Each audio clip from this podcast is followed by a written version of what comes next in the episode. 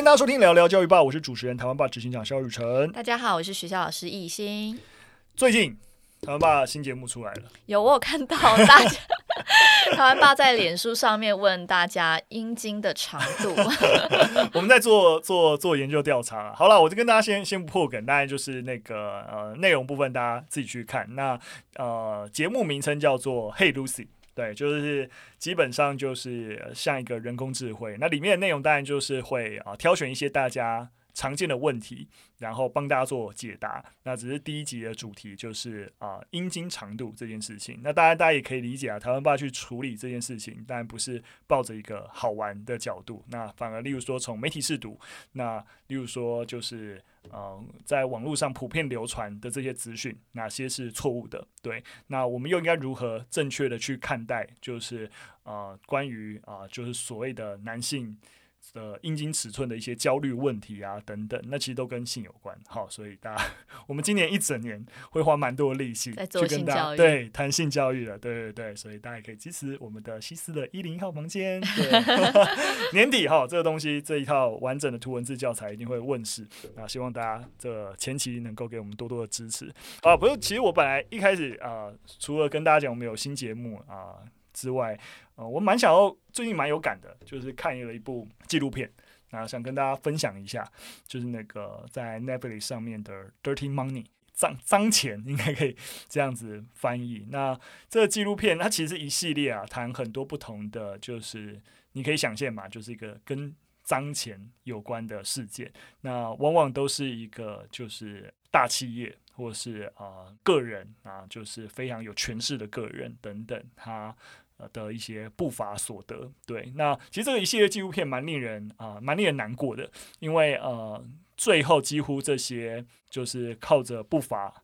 来呃获得收益的这些组织或个人，基本上都不会受到任何的处罚，对，就是整个法律跟体制都来保障这些人，呃，蛮令人难过的。当然，当然，也许也许你看的你可以理解这个这个过程，但我觉得还是蛮蛮值得看的，就是说在很多的环节都知道这个世界是怎么运作。那我是特别想跟大家分享是这个纪录片的，就是他播了两季，他的最后一集谈的是 Formosa 哦，台湾。嗯，在谈的是台塑哦，台塑集团的英文名称是 Formosa，哦，对，所以其实蛮觉得蛮丢脸的啦，就他在谈那个在那个德州台塑厂的对当地造成的污染问题。台塑不是在越南也造成了一样就是环境的问题，在我们自己云林麦寮都造成 很严重的一个问题，对啊，所以里面就。蛮蛮讽刺的啊，因为里面也提到啊，你知道王永庆在台湾啊是一个就是啊知名度或者是背诵尊崇的，就是企业家。可实际上，他整个集团做的事情是非常非常恶劣跟糟糕的。可是即使如此，他在德州尽尽全力的在污染当地，却你知道不会受到任何的处罚。对，就是或者所受的处罚是非常非常小的，他们根本不在意，对啊。然后尤其是就因为他的英文名就是 Formosa，所以你那整个纪录片一直听到他们在骂 Formosa，然后就是那个心里有一点怪怪，对对对，因为我们都知道 Formosa 啊指的是台湾嘛，对不对？所以你就会有一种就是就是台硕用了 Formosa 这个名字来当做他公司的就是英文名，可是做，唉。努加油好吗？就是不要砸台湾的招牌，就是呃，看了蛮令人难过的啦，对啊，推荐大家看看。以前你就是平常也都会看这种知识纪录片，就是。你的休闲生活毫不娱乐？欸？没有没有，我很娱乐。我跟你讲，上一集我们才聊到打电玩，我还是会玩电动。因为我最近在追那个 Marvel 系列电影，上次被你推坑之后就开始追。对啊，这你在那个 Disney Plus 上面每一集都看得了，超棒的，我喜欢。对啊，就是无脑放空。对对对，我我我其实我推我比较推荐影集。就是那一系列的影集都不错，就是《汪达与幻视》哦，然后、那个、有有有，我有看一集，但它比较像，哎、欸，是黑白的嘛，对不对？《汪达与幻视》哦，那它它是刻意的，哦、就是它只有第一集是黑白，它慢慢会变回彩色。嗯、对我先不破你梗了。好，对对对，那我反正就是它每一集是五零年代的情境喜剧，六零年代的情境喜剧，七零年代、八零年代、九零年代，所以它每一集是有一个。设定在的，对，跟他从小看情景喜剧长大有关系，对对对，是不是又扯扯太多？对 对对，好了，就是我们扯扯远了，好，我们就 跟大家推荐一些好东西啦，对，所以不论是剧啊、书啊、书好像比较少推荐。对，你都不看书啊？我我我我跟你讲，我最近看超多书的。我最近在看什么书？我我最近我最近因为在帮文化部去评选一些书籍啦，对对对，每天我现在家里是有四五箱书，你知道吗？我每天晚上都得。都得看书，超痛苦的。休闲生活好无趣哦。这是工作，这是工作的一部分，这、哦、是工作。Okay, okay 工作对，我在工，因为我工作就在看书了。对对对，有机会跟大家介之后啦，之后有机会跟大家介绍几本。我最近真的看了几百本书，然后有一些书还不错。但你可以想见，我短时间内要看完几百本书，不是真的好好的，你知道逐字逐句去看，当然就是抓重点看，然后去确保，哎，这本书是不是推荐给给小朋友或是中学生这个样子。好。那今天扯了好多废话，期待你之后的推荐。好的，那我们就直接进入我们第一则新闻。那第一则新闻其实是呃，刚好是最近的新闻啊，就是特教法十年了，要呃做一个大修这个样子。那其实从去年开始，陆陆续续就是教育部就有关于呃就是特教法的一个呃修法的一个草案，开始逐步的办呃公听会啊，跟大家沟通。那全教总在呃呃最近就召开记者会，那、呃、其实有点算在控诉特教法这个草案，其实就是思虑不周啦。那尤其是让普通普教老师，那普通教普教老师指的就是教呃一般学生普通班的老师，对，普通班的老师，然后觉得应该要让他们参与修法跟对话。那呃，其实大家全教总我们应该是蛮多蛮多新闻经常在提啊，其实就是全国联合教师。总工会，对对对对，基本上你就可以说是教师团体的利益利利益组织代表啦，对，就是能够代表老师发声的一个团体这个样子。那呃，简单帮大家补充一下这个数据啊，就是说全国大概有十四万名的特教生，但大家知道特教生其实包含两两大类的范畴。就是有包含身心障碍者，然后有包含资优生，资优生对，资优生也是特教生的范畴，没错没错，这可能大家会误会，不是说特教生就呃就都是同样一群人啦，对不对。那当中其实百分之九十五的特教生基本上都是在一般学校就读的。对，那所以呃，绝大部分都在普通班里面接受所谓融合教育，所以就是每一班都会有呃几个就是呃可能身心障碍的学生这个样子。对，所以呃呃，全教总当然就也就是。公布一些呃，对于基层教师的一些问卷问卷调查啦，然后去问老师们觉得这些特教生的情形啊，那我觉得数据没有太大参考价值啊，可以想见普通班的老师一定会觉得很困扰嘛，对不对？但是我也必须要说，他们这次呃呃呼吁的事情，我觉得不能说不对。我自己去看过法案，就是那个修法的那个草案了，就是我觉得说大修真的也还好，就真的是一些条文做一些。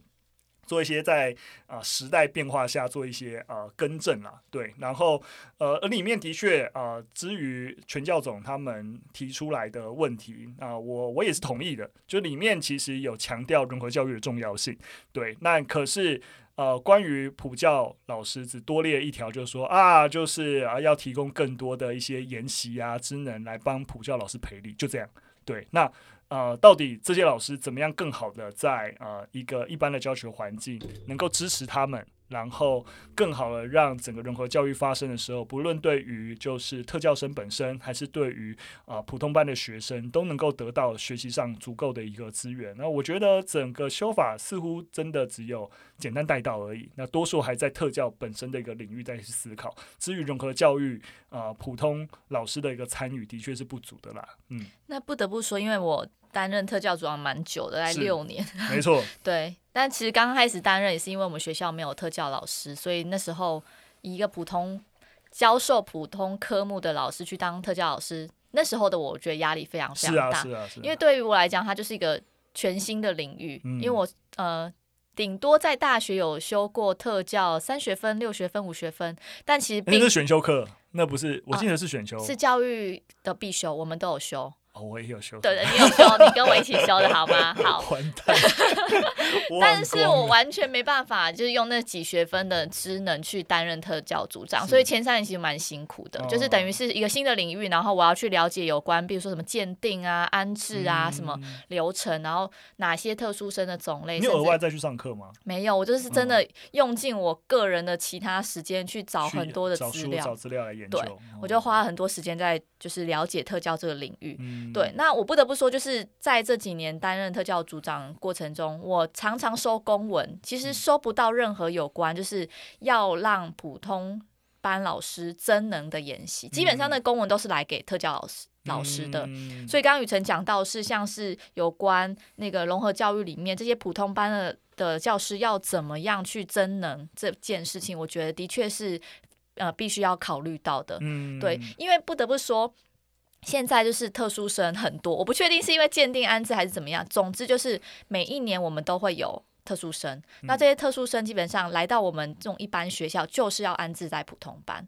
那老师他们可能就会因为不同种类的特殊孩子，然后就会感到困扰。这这一定能够感同身受，因为可能前三年你处理的是自闭症的孩子，可能你又带新的班级，你处理可能是脑麻，嗯，你可能处理到是视障，甚至你处理到可能是情绪障碍，对，你可能就是即使是同样类型的特殊孩子，但他们展现出来的样子还是有不同的议题，是。对，所以我觉得在底层这边其实是很需要让这些一般的特殊普通班老师是需要真能的，而且这个真能不是说哦，呃，上网看看影片，然后演讲听一听你就真的能理解。我觉得他们需要是一个陪伴。嗯，像我们学校，我自己觉得做的很好是，呃，我们的特殊生即使分配在普通班，但是他们的各管老师就是他们在学校的妈妈，还是我们呃学校的特教老师。嗯。所以，只要这孩子在班上出现了人际问题、学习状况问题，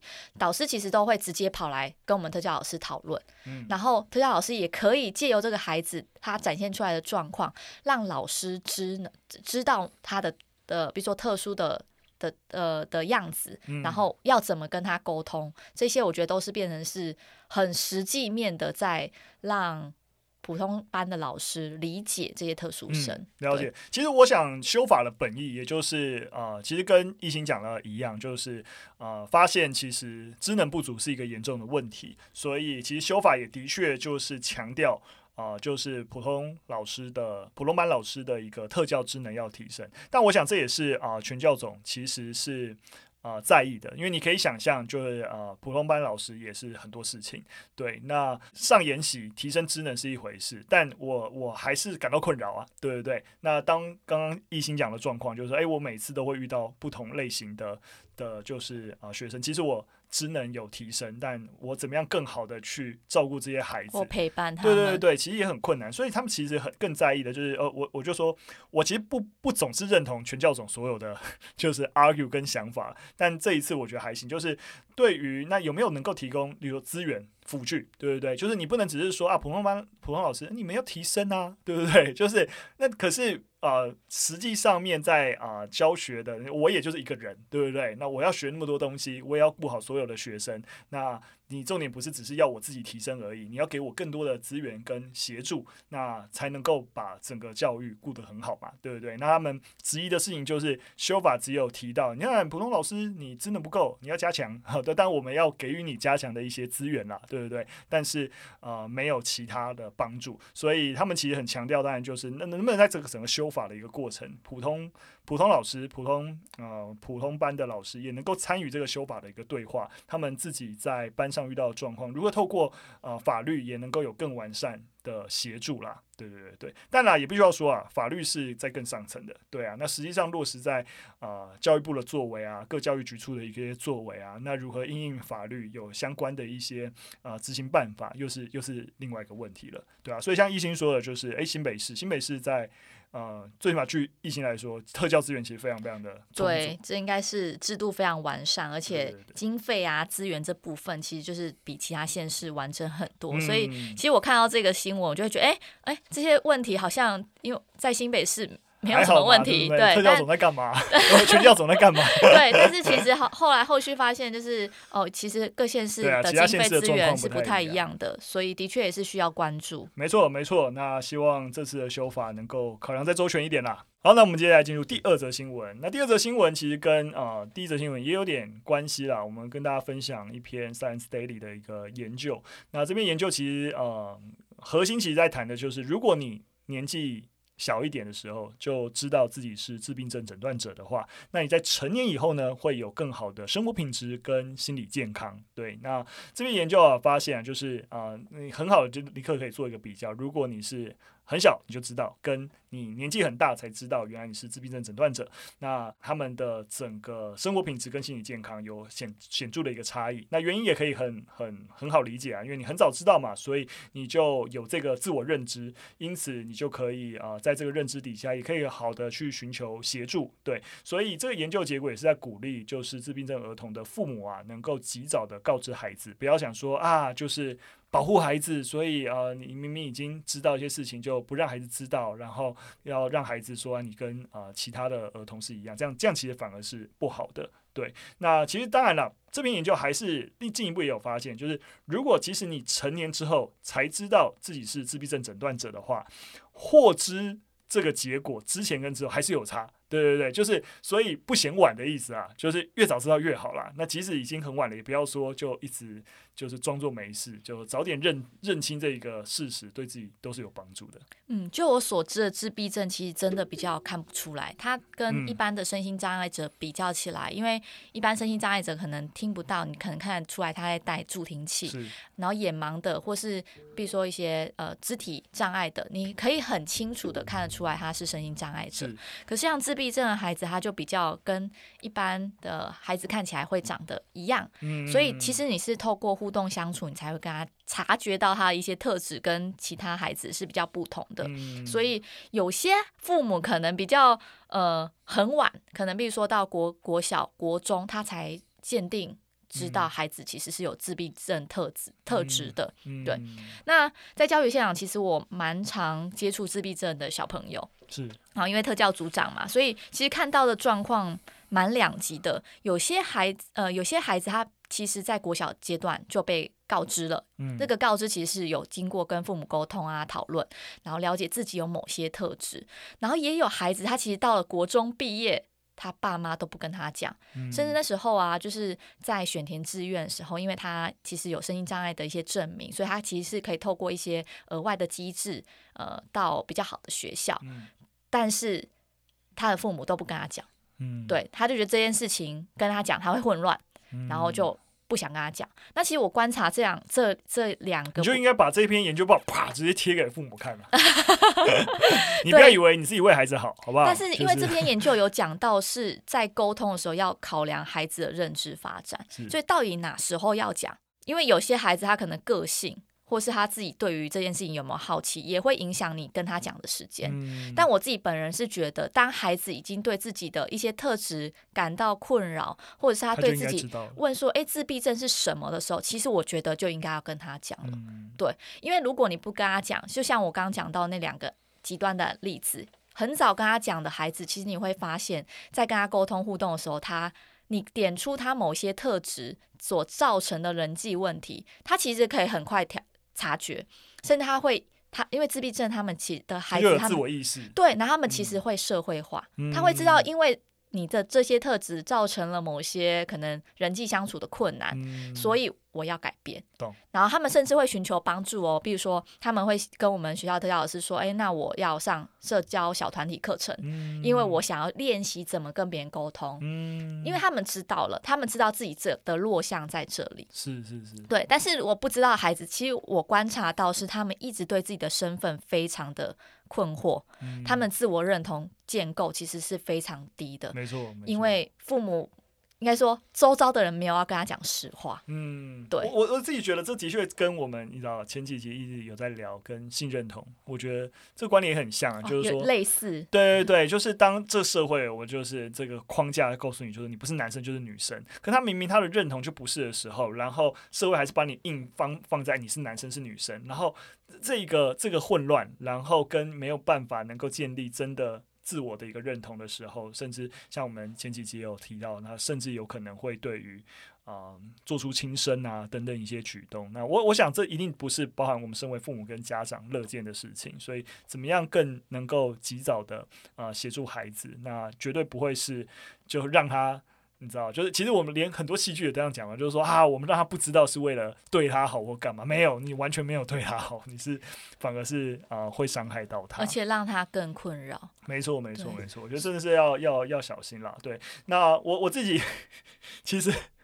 我知道这样听听这样讲可能有点有点地狱，不过我刚刚也是想到一张梗图，就是就是你知道一个一个人比出来说我就烂，不是烂，可是我觉得有些时候就是你都会我都会不经意的想讲这这句话，就是当压力真的很大的时候就，就对我就烂怎么样？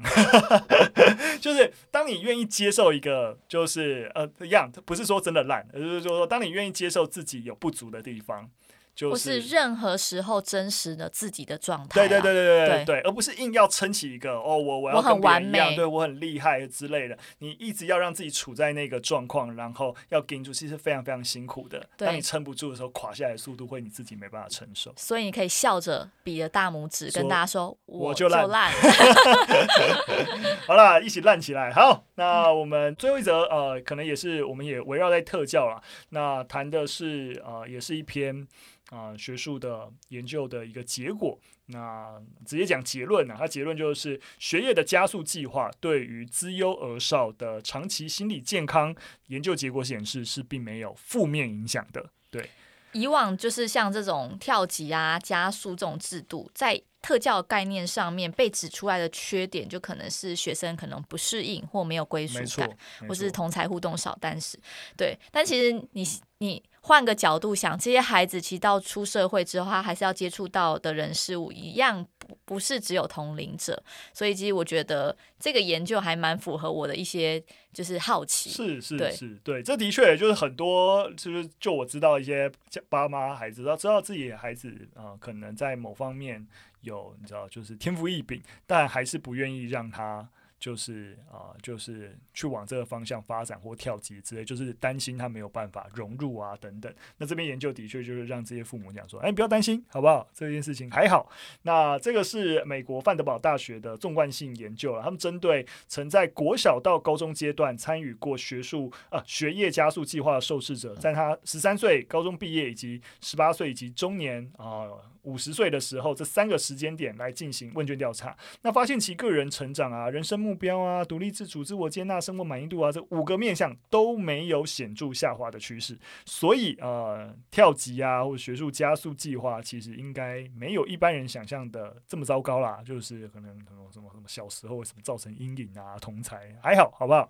是一个，我觉得算是一个对于如果你家的孩子比较不一样，那放胆的让他去。去进行学习，然后然后能够更好发挥自己的长才，那不用担心，我觉得是一个蛮好的消息啦。嗯，你们学校通常是怎么处理自由生？哦，应该说现在是整个全国都会有像是一般智能资优。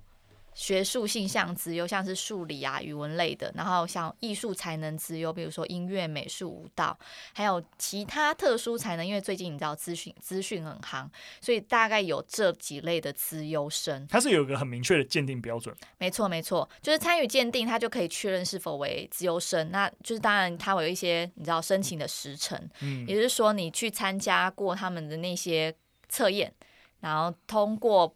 多少？好，他们其实有个常模。你如果在这个测验里面的、嗯、呃，可能某些分数到到达是呃百分之九十七以上，嗯、那我就会让你进入第二个阶段面试。这样，嗯、所以每个县市政府的教育局都有在做这样的鉴定资优。我有点好奇，就是那个资优，它概念上是认定天生还是认定后天？其实我觉得都相辅相成，像是国小他会用一般智能资优，嗯、可是到国中之后就会变成学术性向资优。嗯，那我再问一下，因为我像我在，因为我对这个特教的领域真的不是很熟啊，就是像我那时候以前在景美语中教书的时候，景美语中有所谓的语资班、语言资优班，那个叫真的叫那就不叫资优生吧？哎，我不确定景美他们是不是有设资优班。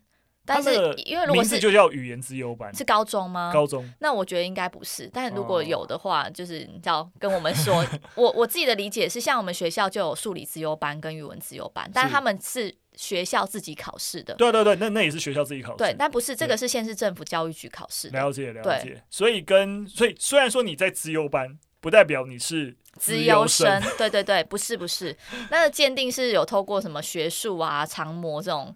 去去界定的，了解。那比如说你就是通过鉴定之后啊，你可以就是选择到资优班，因为有些学校有设资优班，就有点像。那跟你今天讲的资优班又不一样啊，这是通过鉴定的，嗯，就是呃，应该说现在各级学校都会有学，就是资优班。所以你的意思就是说，因为这种被教育局认定的资优班，不是所有学校都有，不是学所有学校都有。所以可是如果你你你考取了这个证明，你就可以直接申请。有资优班的学校申请入学，但是他为了就近入学，你也可以不要去。哦、那不要去怎么办？像我们学校就没有资优班，是那我们就会变成是。呃，教育局会额外给我们经费，我们必须要为这位资优生安排一些课程。你可以是外加课程，也是可以抽离。比如说，这个孩子他是语文语文资优，那 maybe 我的英文课就把它抽出来。对，你不用跟大家一起上了，对，就上一些比较特殊的。对，那孩子可以选择，他可以选择啊，不行，我还是想跟我的同学一起学习，那我可能就变成外加课程。我可能在第八节、第九节，我就安排。对。但这个课程就是不能跟学校是在赶进度这种课程一样，我可能就是真的请了高中老师或是大学老师，设计一些比较有趣，对于他语文探索是有兴趣的课程，来帮他增能这样子。哦，了解，蛮特别的，蛮特别。我想真的多数，因为我我觉得，因为身心障碍的学生大家比较比较熟悉，所以我们对于呃资优生的一些。照顾跟如何让他更好的事情发展，相对我我自己认的也都不是很清楚这一块。对，因为我就是你知道接触特教之后，就蛮常听到一些资优主管单位他们会分享比较多的是，父母会非常希望他们孩子通过鉴定，所以只要每次那个是一个成就的概念嘛，对，竞争，对，竞争的概念，所以每一次到鉴定时期的时候，他们电话真的是接到爆。哦、然后像我自己在处理资优。那个业务的时候，我超级战战兢兢的，因为我只要任何一个时辰没有处理好，害这个家长或孩子没有报到，我就死定了。哦、就是大，因为会想要让孩子去，通常射精条件也比较好。哎，你好聪明，对，所以这种家长也可能会比较会打电话去投诉你，所以我就是在处理自由业务的时候就比较小心，会。就是你知道，这是一个实物面的一个一个有趣的一个观察。对，然后可能我还要就是安慰他们说没有考上，就是他们会觉得我孩子不够优秀。就其实我蛮常接这种电话，然后我可能就要跟他说，这个只是一个鉴定，它并不是测，呃，它并不是测验你孩子优不优秀。嗯，对，他只是在测试你孩子。我也不是资优生，大家都不是资优生，就是在某 些能力上面是不是比较突出？但这个真的是。百分之九七以上啊，嗯，所以不是所有人都是自由生，嗯，那我就变成要换换另外一种角度去安慰孩，就是父母不要这么的紧张，嗯，甚至孩子他们还会问我说：“那老师，我们要去哪里补习才可以考过这个鉴定？”这不这不是为了这这不应该补习吧？对不对？所以其实我觉得台湾常态就是，呃，如果是自由生就很骄傲啊，所以大家可能会就是希望自己的孩子是自由生。懂懂懂。好了，不过不要不要勉强了，好不好？就是我坦然的接受，我就烂，好吧？好了，OK，那我们今天的分享就到这边，非常感谢大家收听。那如果你喜欢我们的节目跟内容，有任何建议都可以留言告诉我，或是大家看我们新的节目《Hey Lucy》有什么想法，哈，也都可以让我们知道。那如果想要，当然了，他直接在在影片下面留言也行啊。那在这边我也可以看到，都可以，好不好？那今天的节目就到这边，我们下次再见，拜拜，拜拜。